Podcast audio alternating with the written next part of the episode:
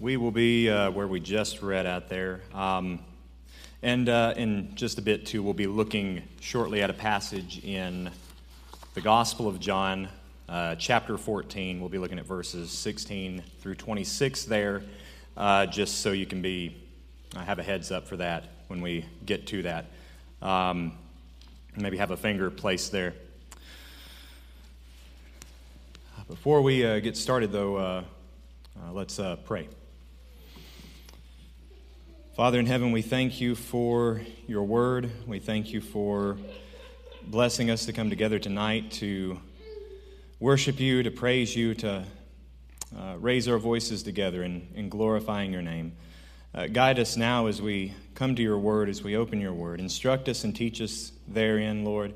Uh, teach all who would hear me tonight as I preach, and uh, teach me, Lord, through your word tonight as I preach. Uh, use my uh, the weak vessel that I am, uh, to the glory of your holy name. Help me, Lord, to make Jesus clear and uh, clearly shown. It is in his holy name that we do pray. So we're starting there at the end of chapter 3, uh, around where we left off last time, uh, last time I preached. Um, and just looking at the last part of that verse as it works into uh, chapter 4 as we get into chapter 4 here. Uh, that we end off that final verse there in chapter 3 with, We know by this that he abides in us by the Spirit whom he gave us. Uh, that we, as we've been looking through the epistle of 1 John, we've seen tests that can uh, verify for us whether someone is truly in Christ or if they are um, alien to Christ. Uh, and additionally, too, uh, John is throughout this uh, giving this idea to, to, to the idea of a, of a, true or false teacher as well. Um, but, but so far, the, the evidences that we've seen and looked at have been that of orthodoxy, having the correct understanding of who Jesus is, of the gospel, uh, the like, having obedience to where one is obeying the commands of God, and then the one that we had looked at last time, of course, being love, which John will continue to, to touch on love as we go along, as, as love is an integral part of uh, all of this. Uh, love, out of the three uh, tests that we've looked at so far, has been uh, really sort of the glue, the, the overarching uh, example here of what, uh, of, of the overarching fruit, as it were, out of the three here. And uh, so in this verse, though, we have, uh, as it were, an ultimate summation of what these three are. Um, and it's in this that the one who is who, who belongs to God uh, is known by his abiding in us, the Spirit whom he has given us abiding in us. Um, this is just what Jesus said to us there in John chapter 14. We're at a mentioned before we got started. John 14, verses 16 through 26 says, And I will ask the Father, and he will give you another advocate, that he may be with you forever, the Spirit of truth, whom the world cannot receive, because it does not see him or know him. You know him because he abides with you and will be in you. I will not leave you as orphans, I will come to you. After a little while, the world will no longer see me, but you will see me. Because I live, you will live also. On that day you will know that I am in my Father, and you in me, and I in you. He who has my commandments and keeps them is the one who loves me. And he who loves me will be loved by my Father, and I will love him and will disclose myself to him. Judas, not Iscariot, said to him, Lord, what then has happened that you are going to disclose yourself to us and not to the world? Jesus answered and said, If anyone loves me, he will keep my word and my Father will love him, and we will come and, uh, to him and make our dwelling with him. He who does not love me does not keep my words, and the word which you hear is not mine, but the Father's who sent me. These things I have spoken to you while abiding with you, but the advocate, the Holy Spirit, whom the Father will send in my name, he will teach you all things and bring to your remembrance all that I said to you. Accordingly, then, we can say that the evidences that we've looked at so far that of orthodox faith, obedient to, uh, obedience to God's commands, and a genuine Christian love are evidences really of the new birth because they are products of the work of the Holy Spirit within the Christian. Uh, that this is um, the summary of, of those tests, as it were, that the Holy Spirit indwells the Christian. Uh, these are inseparably linked together. Uh, that, that one who is indwelt by the Spirit of God will uh, necessarily produce these fruits. Uh, if they are at all missing from a suspected Christian's life, then we can be assured that they are not a Christian. Uh, just because the Holy Spirit, if He indwells a person, He will necessarily make those changes in the life of a person. As Jesus even says there in that passage in John 14, uh, that the one who, who loves me will keep my commandments. Uh, the one who loves Jesus, who is that but the one who has been born again, the one who is indwelt by the Spirit of God, the one who is a new creation in Christ. So then, if a person is indwelt by the Spirit, these things will be evident in the person's life. Uh, if any of these are missing, we can be guaranteed uh, that the person is outside of Christ. Uh, so, the emphatic summary of the matter, then, from John, is that the one who is a Christian, in those, in those who are true Christians, we will see that uh, true belief, uh, the, the, belief in what is true, uh, a life that is obedient to that truth, and a love for him who is the truth and for all who are his, which ultimately means uh, that we will be indwelt by the Spirit of God. And so, going from there, we, we springboard into chapter 4, where John leads off uh, in the first verse, um, sort of contrasting then where we, have, uh, where we ended off in verse 24 of chapter 3. Beloved, do not believe every spirit, but test the spirits to see whether they are from God, because many false prophets have gone out into the world. Uh, setting over against the fact that the Christian, the true Christian, therefore uh, the true Christian teacher, will be indwelt and guided by the Spirit of God, the false Christian, uh, the person who is a false uh, convert, uh, we could say, and then the false teacher uh, as well are led by a different spirit. Uh, therefore, it is necessary that we would test these things. The, the, the, the, warning there really is to take caution uh, against any teachers who come to us, uh, especially if there's this idea of a new teaching. Um, new teaching is just old heresy.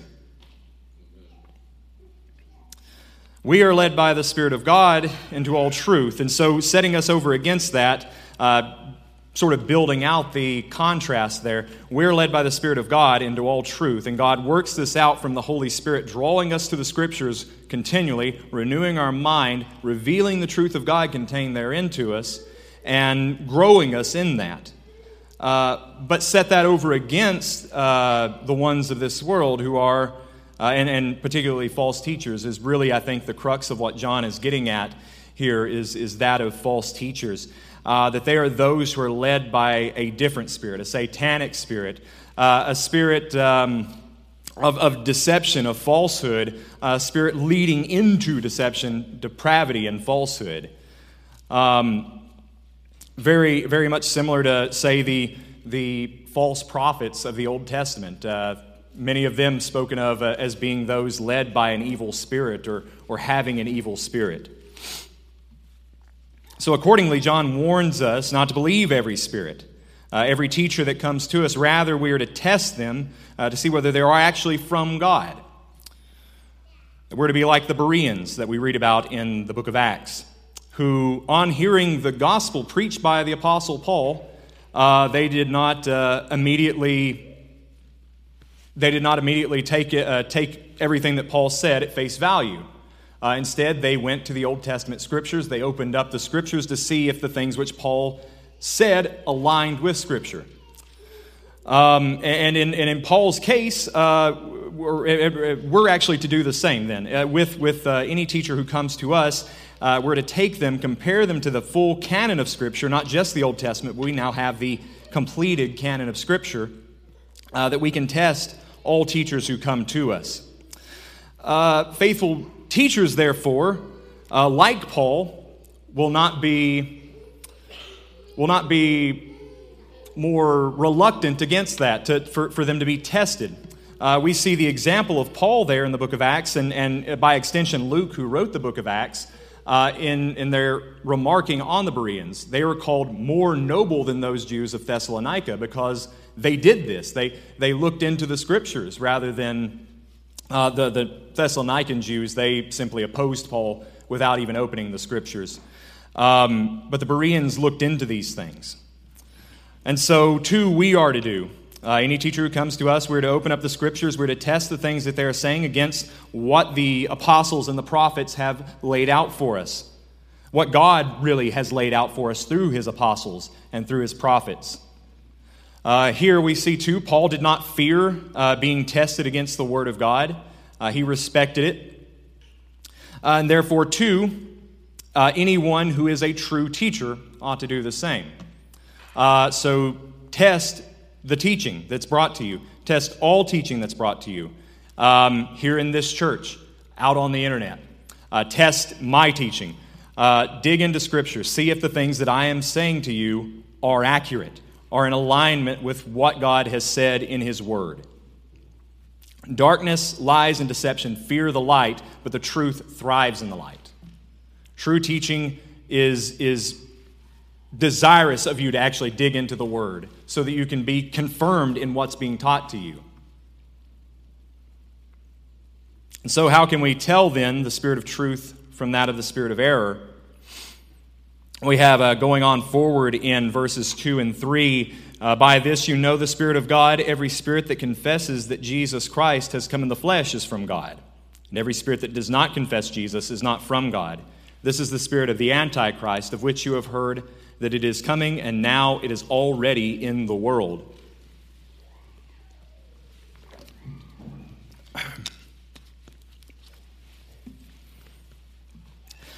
So, John makes it clear that inevitably these false teachers, uh, false spirits, will have an incorrect Jesus, an incorrect view of who Jesus is. And we say we, we touched on this uh, really back in, in chapter 1 there, uh, that this sort of goes in line, this por- uh, portion here goes in line with that first test, that of orthodox understanding of the faith. Uh, the, the real danger usually comes from, from in, in these false religions comes from their mishandling of the, of the truth here uh, that, that they'll sometimes get some things right sometimes things will be correct but then just in the worst, wrong place, they get something small or even something great and massive wrong. Uh, but the more dangerous it is, uh, the, the more correct it seems, uh, but not quite correct it is, the more dangerous it is. The closer to the truth the deception is, uh, the more extra deceptive it is, uh, the more damning it is. Uh, Spurgeon is quoted as saying, Discernment is not knowing the difference between right and wrong, rather, it is the difference between uh, knowing the difference between right and almost right.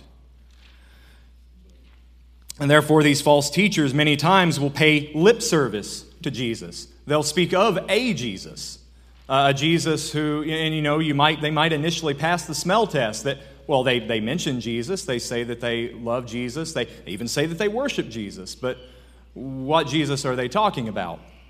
Uh, does their Jesus, uh, is their Jesus eternally God? Uh, that was a big one er, uh, early on in the early church. Uh, one of the first church controversies was that of the Arian controversy, where a group of heretics arose and they said that Jesus was not eternally God, uh, but instead was a created being, an exalted created being, but a created being. if Jesus is not God, then we have no hope. One who is just a man cannot save us as man. Uh, he must be perfectly the God man. Is their Jesus born of a virgin? A very popular one in our uh, modern era uh, for the past 60, 70 years or so has been um, among many more liberalized churches to deny the virgin birth of Christ because it is such an unfathomable thing that the God of all creation, who created the entire universe out of nothing um, in the span of six days by simply speaking, uh, can enter into the universe through a virgin birth, or enter into his creation by a virgin birth. That's unfathomable to them. But if Jesus is not virgin, virgin born, then he cannot save us. If Jesus entered into this world like you and I did, uh, then he is of Adam's race and still under Adam's curse, that of the fall. And if Jesus is under Adam's curse, under the curse of the fall, uh, then he cannot be sinless and cannot save sinners. Jesus must be virgin born. Uh, is their Jesus, the promised Messiah? Is their Jesus, the Lion of Judah? Is their Jesus, the suffering servant, as well as the Lamb of God?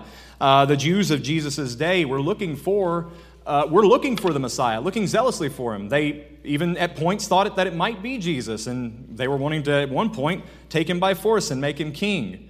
Uh, but their idea of what the Messiah was to be was completely wrong. They were looking for a political savior from Rome's oppression, Rome's grasp.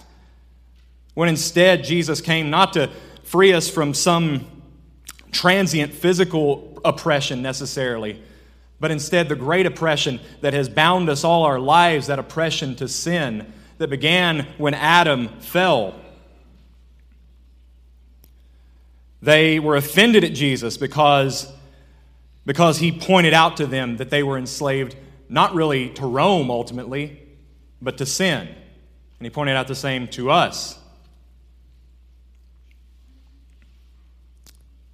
Does their Jesus point that out, that we are enslaved to sin outside of Him, and that we need Him as Messiah, the anointed of God, as the Lion of Judah to conquer our great enemy, as the suffering servant to suffer in our place, as the Lamb of God to bear the wrath of God on our behalf, as our sacrifice?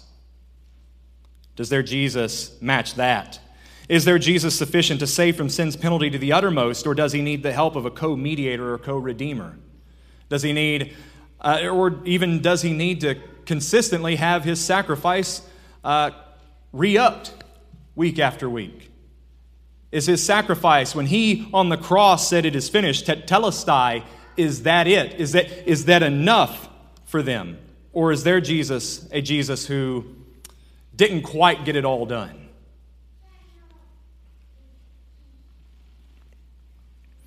Is their Jesus, a Jesus who judges sin in his people and in the world?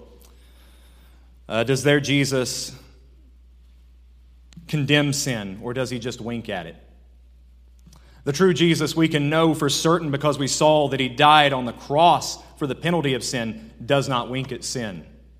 There is the evidence from God that not even the smallest sin, not even the smallest peccadillo of a sin, the, the most, we all have our, uh, our pet sins that we try to cling to so zealously, but even the ones that we might blink at, we might just sort of brush off as though they're nothing. On the cross, Jesus died for that sin. There is no sin that Jesus winks at.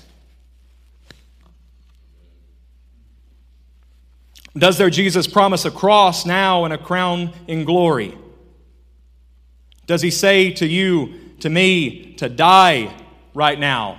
To me, to die to what Luke wants, to pick up the cross, to follow after Christ, to accept the way of, of dying, of death, and living to God for his glory?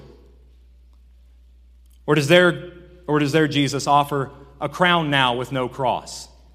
Does he say that you can have your best life now? You can. You can have your best life now. But if this is your best life now, I pity you. This is as good as it gets.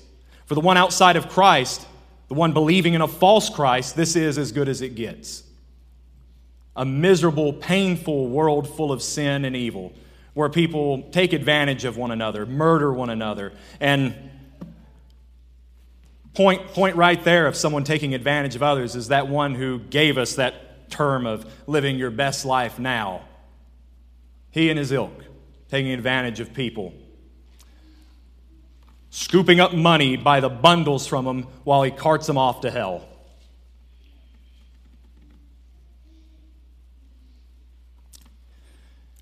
There is a crown for the Christian. There is a good life for the Christian. And, and it, we can experience some of that joy, some of that peace right now, but it is not in health, wealth, and prosperity in all things right now. We look for a greater, a greater day coming. And right now is the way of the cross, and the crown is later. Does their Jesus say, Come to me, all who are weary and heavy laden, and I will give you rest? Take my yoke upon you and learn from me. For I am gentle and humble in heart, and you will find rest for your souls. Or does he say to you, Work and work and work and work and work, and maybe, just maybe, you can earn yourself into my good graces?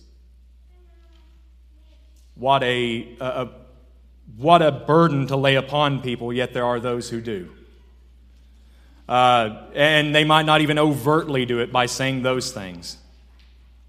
But it might be uh, this, this notion that you have to consistently keep it up and maintain and, and keep just doing or, or uh, doing and doing and doing because you think that, that, that Jesus' sacrifice is not enough to keep you thinking maybe that when I fall into sin, I have to work really hard to get myself back into God's favor, that I have to earn my way back.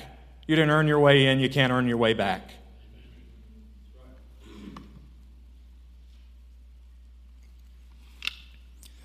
All of these presentations of a false Jesus predicate two of presentation of a false gospel. Where they get Jesus wrong, they get the gospel wrong as well. And everywhere that the gospel is wrong, where Jesus is wrong, it is no good news at all what they bring.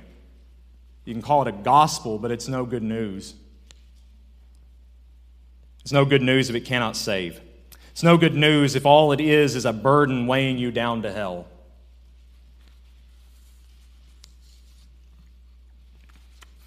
Or simply some ointment, some salve to, to dull your conscience as you wander aimlessly and meander your way into hell.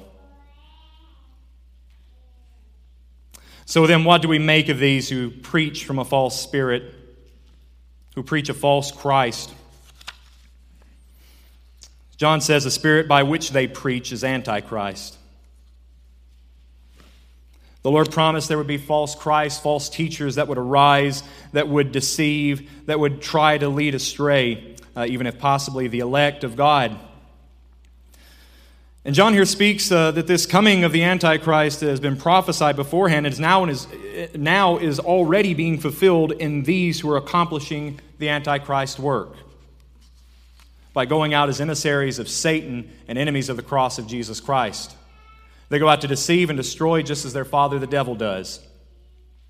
Additionally, these ones have been active in the world since those days, since the days of the first century. Uh, and they are, as I've already mentioned, um, still active in the world today. You can't turn on the TV uh, and go to Christian channels without finding some of them. Or, say, browse through YouTube or Facebook or Twitter for what would what's supposed to pass as Christian content. Sometimes you'll, you, will you will find some faithful people, but um, that sort of free reign there for anybody to upload their thoughts, uh, you tend to find myriads of false teachers uh, just throwing whatever foolishness comes out of their or comes into their mind out there. You can't go long without running into these, is the, uh, the point. These ones who give an appearance as though they may be Christian, who speak Christianese, who check a few of the boxes off. But any protracted time of listening to them tells you that they have something that's not quite right. It seems the longer you listen to, to them, the more and more it sort of stacks up. The more the snowball tends to go down and the avalanche tends to roll.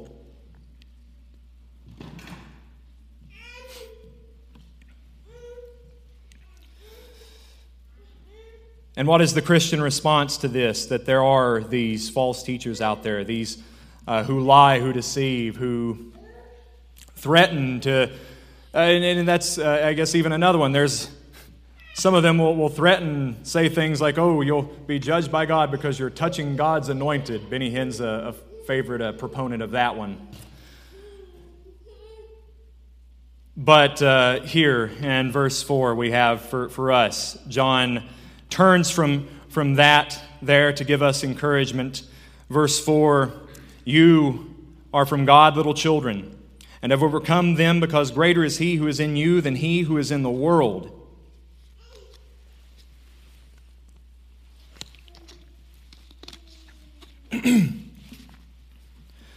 so, the point that the Christian, we should use caution, especially the young, inexperienced Christian who has maybe not had their discernment trained quite as much. Uh, that, that we should be cautious, uh, be aware of the, of the works of the evil one, the devices that he uses, um, not, be, not be strangers uh, to understanding that. Doesn't mean we should necessarily dive headlong into some study of demonology or anything like that, but be aware of the devices that the enemy uses. Uh, look at the places in which, uh, in Scripture, in which deceptions uh, that are brought about that are um, or brought about by Satan are, are used. Look at uh, Genesis 3. Or uh, look at our Lord's temptation in the wilderness. Those, those examples of how Satan will, will twist things that are, well, were originally said to us in, in almost the same terms, but just sort of twist some words out of order or something. Uh, in the beginning, to, to Eve, did God really say you can't eat of you know, every tree in the garden? Well, of course not. He said we just couldn't eat one tree in the garden. And then to Jesus, quoting scripture even to him in the wilderness. Don't think that uh, Satan's, Satan's emissaries will not try the same tactics with us. They are just like though they're just like the one whose spirit they speak from. And so we ought to use caution, but we ought not fear. They have no power over us they cannot, they cannot truly harm us. Jesus said, Fear not him who, destroy, who can destroy the body, and after that has no power. Rather, fear him who can destroy the body and the soul in hell. Rather, we're to fear our God who is greater. And we're to be encouraged because our God who is greater indwells us. That the Christian has the Holy Spirit indwelling them, leading us into the truth. So, as we have the Holy Spirit within us, as He is sanctifying us, as He is growing us in Christ's likeness, as we are digging into the Word of God and becoming, becoming changed to be more like Christ, as we're uh, having our minds filled with Scripture, so, so it, it be much easier uh, to, to quickly cast off any of these false teachings that would come our way. Uh, they don't even pass the initial smell test. We, we, we can initially, at a, at a first whiff, say, that smells like heresy to me. It smells like false teaching. Something smells wrong. It's like soured milk. So ultimately, we have nothing to fear. But we ought not be complacent. Be cautious, but do not fear Satan. He's a defeated foe. Our great King has crushed his arms. Satan's power over us was broken on the cross. If we are in Christ, Jesus has, Jesus has overcome him, overcame him for us. We overcome through him who overcomes, in whom we trust.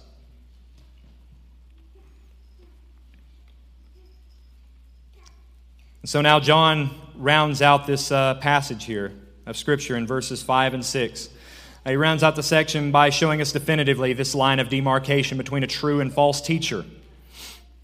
And we can say as well, true and false converts as well. Uh, the, the main point of this passage, though, being true and false teachers. They are from the world, therefore they speak as from the world, and the world hears them. We are from God. The one who knows God hears us. The one who does, uh, the one who is not from God does not hear us. From this we know the spirit of truth and the spirit of error. The, the one the one, or we could say, I guess, uh, starting here, uh, that the, the, two examples here that John gives us that we can tell them apart. One is, is their speech and their conduct in life. Uh, the true and false uh, convert and the true and false teacher uh, will speak uh, like those of this world. They will and this is especially true of a teacher, they will entice with things of this world. They will speak in the ways of this world. They will enamor those who are caught up in the possessions of this world. Uh, there is no surprise the reason uh, there's no surprise that the prosperity gospel is as popular as it is. It is because it's what everybody wants. We all want to be healthy, we all want to be wealthy, and we all want to just live a happy, happy life. We all want to be prosperous, especially Americans. Like, for some reason, like, we're just, we have this, this idea that, that, that that is the measure of, of, what, of what it is to, to, to live.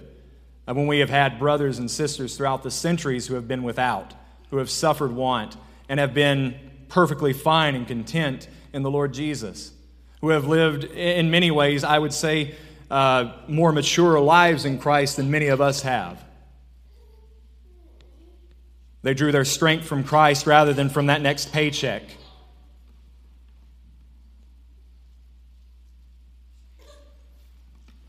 And so, those of this world who are teachers of the things of this world will, of course, speak as, as, the, uh, as the world speaks. They'll entice with the things that the world loves. And those who are of the world, they'll hear it. John says that. Uh, that, that points us to our second point there that the difference being the source that they, that they draw from, this foundation that they have. They and, and inevitably, really, they, they have no foundation themselves.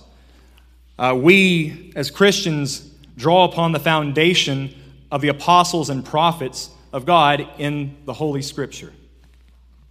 And John says that there, that those who are of God, they hear the voice of God in the apostles and prophets.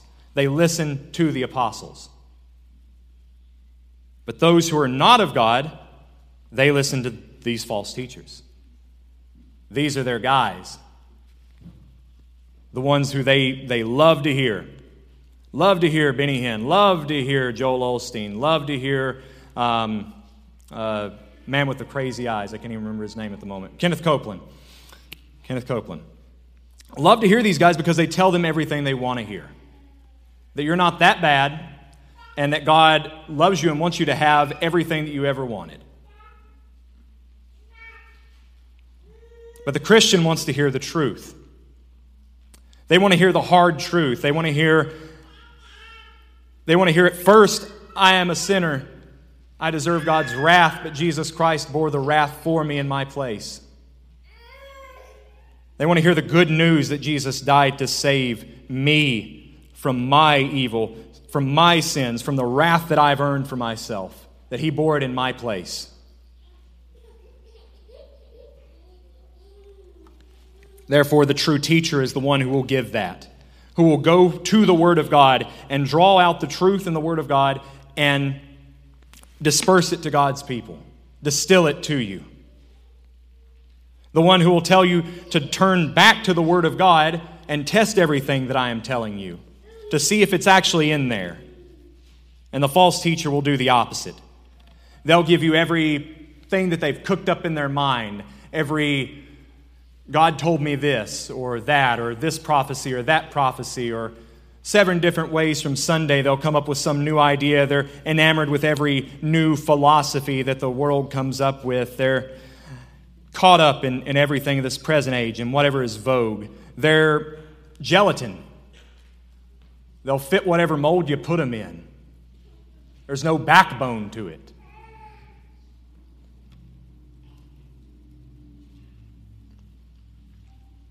No foundation.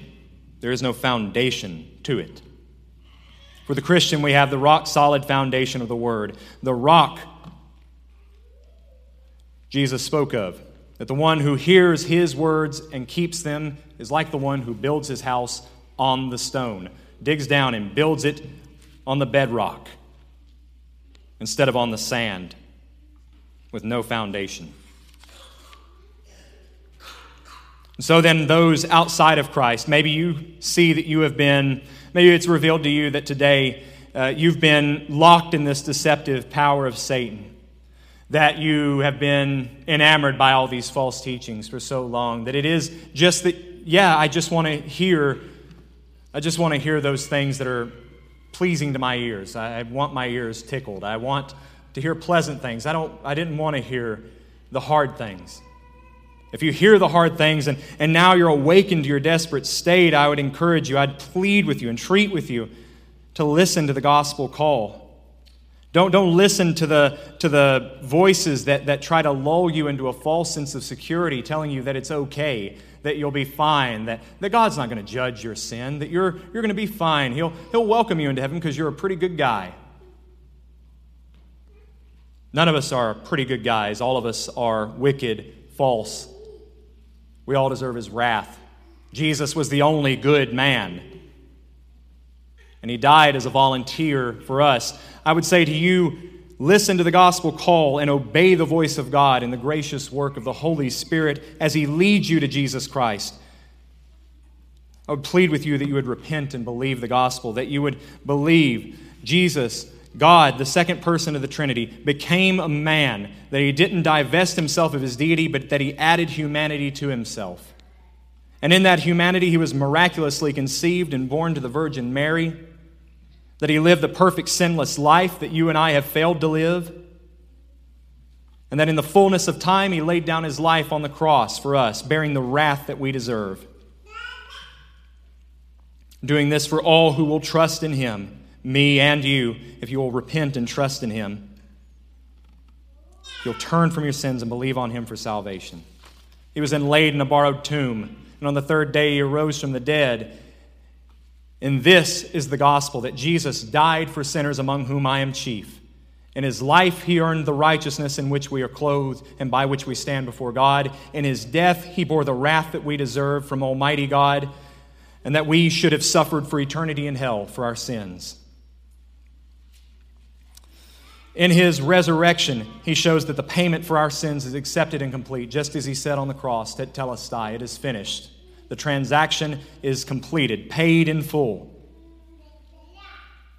And also, too, in his resurrection, he shows, he gives us an eternal hope that just as he rose, so too he will raise us up on the last day. Death is not final for the Christian. He now stands and intercedes for us before God, for all who will trust in him, all who have and will trust in him. To my brothers and sisters in Christ, I will say uh, to encourage you don't fear or be terrified by our enemy. It is easy, and, and I, I myself am guilty of it, just being troubled by the fear of man. Afraid maybe sometimes to say things that we ought to say. Uh, we easily get, we have these grandiose ideas in our mind that Oh, if my faith were ever challenged, if they were ever to threaten to behead me, if they were ever to threaten to kill me for the faith, I'd stand strong and I'd die. But, but we, we, we would stand strong against an army, but we'd tremble at a mouse. Because we, we, we were afraid to, to maybe talk of our faith to our friends or our family, uh, to, to stand firm on what we actually believe. Don't fear Satan. Don't fear those who, who follow in his wake. But go as we've been commanded. Go as Jesus has told us uh, that we'll be successful. He said, His church, the gates of hell will not prevail against it. Gates are a defensive thing. It means Christians, we're charging the gates. The gates of hell won't stand against the Christians. We'll, we're to go out and to preach the gospel knowing that God will save people, draw them out from, from the pathway to hell. Additionally, be weary, though. Do not be caught up in new teachings, new philosophies of this world, whatever they may be. Uh, new and fresh things oftentimes are just old, warmed over heresies. Be weary of that. Look to the Word of God for your, for your strength, for your, for your guidance, for your steadfastness. Look to Jesus, who is, who is our who's our all, our all in all. Rest in his work, rest in his completed work. Don't be deceived into thinking you need anything else than Jesus and his perfect work. If anyone tells you you need Jesus plus something, they're trying to make merchandise of you. Paul speaks like that uh, of those false teachers to the Galatians who wanted them to be circumcised. He said that you, they want to do that with you so that they can glorify, so they can glory in your flesh, so that they can be seen to be somebody. Look to Jesus, rest in Jesus. Find your confidence in Him. Be strong and unshaken in Him, trusting in Him, knowing that He is greater than all. Brothers and sisters, I'll leave you with this too a, a favorite hymn of many of us here. Uh, third verse in it, that of uh, a mighty fortress. And though this world with devils filled should threaten to undo us, we will not fear, for God has willed His truth to triumph through us. The prince of darkness grim, we tremble not for him. His rage we can endure, for lo, his doom is sure. One little word shall fail him, that word being Jesus. That word above all earthly power, no thanks to them abideth. Have confidence, brothers and sisters, for our King, Jesus, our Lord, our Savior, is victorious. Let's pray. Father, we thank you for your word, which instructs us, guides us. And we thank you, Lord, that we are not left to our own devices, but that your Spirit indwells us who have who have by your grace been born again and made to believe on the Lord Jesus Christ. We pray, guide us into all truth. Help us to search the scriptures daily, continually, to be filled, uh, to be filled with the truth of your word, to, be, uh, to have our minds filled with that, to be renewed in our minds, Lord. Help us to be confident, to stand firm in the truth in which you have given us in your word. Help us to be confident in the Lord Jesus resting in Him and in His finished work. We pray, Lord, for our lost friends, our family, uh, neighbors, Lord, that they would hear. Help us to go and to do as you have commanded us and to bring the gospel to them. Our Master, these things we ask and we pray in the holy name of Jesus, our God and our Savior, in whom we trust. In Jesus' name, amen.